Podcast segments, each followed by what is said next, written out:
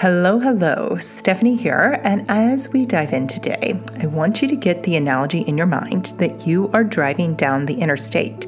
As you are revving up, coming off of the exit ramp, you push down the pedal and you're trying to accelerate to make your way into the traffic. You need to hurry up, so you're pushing it, and the R P Ms are rising. They're going from one to two, and maybe because you're pushing harder, they're up to three or four, and you hear your car go vroom, right? It's picking up that pace. Depending on what vehicle you drive, this is either easy for it and it loves doing it, or it's a bit of a challenge as it has to exercise more endurance to be able to push your speed faster by pushing harder. That's the R P Ms. Get the speed up.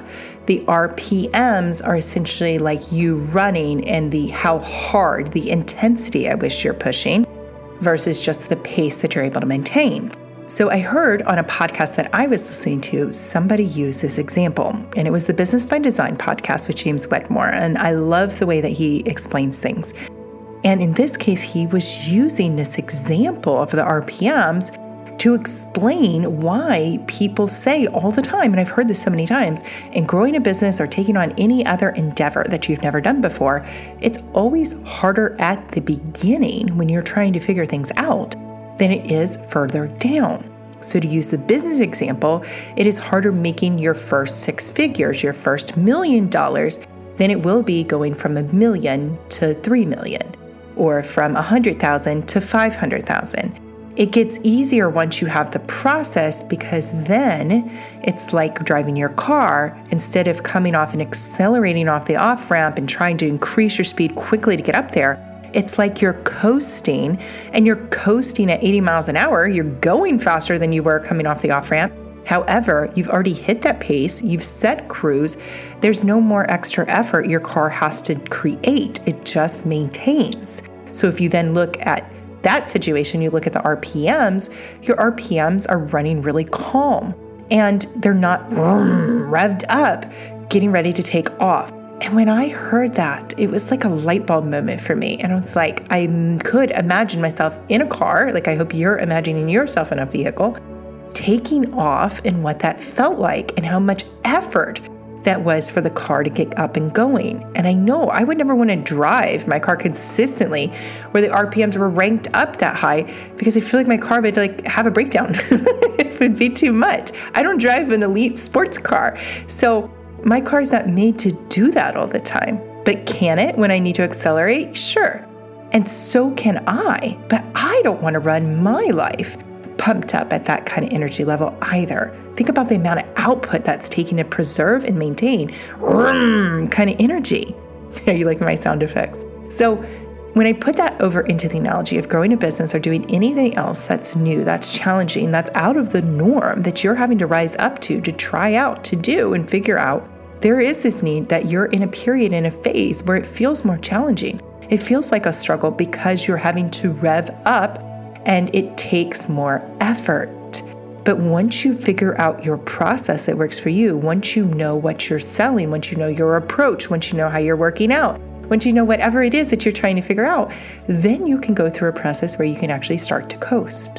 So this brings us into another example. When I first started working out a year ago, it's been almost a year now that I have been doing rowing. And when I first went, I was like, this is awesome, sign me up.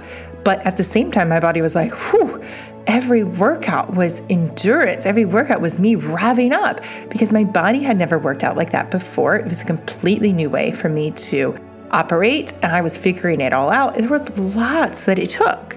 But now, here I am eleven months later, it's like an old routine. I have gone essentially six days a week for uh, ten months, eleven months. And it has been to the point now where I'm like, I'm getting a little bit bored because I'm just coasting. There's such a difference in how I show up now than when I showed up in the beginning and I was having to rev up. So last month, I did the half marathon, if you caught those episodes. And the reason I did that is because I needed to challenge myself. I needed to push myself to another level. I needed the rev up. And so then every activity I was doing, every time I went to a class, I was challenging myself to hit half of a half marathon. So I was striving to get eleven thousand meters in every single class, which required me coming early, pushing hard, really revving up. And the challenge, the fun that I felt in those classes and that weeks where I was preparing for the half marathon were so energizing. Then I did the half marathon. That was pushing myself in a whole new way, major rev up.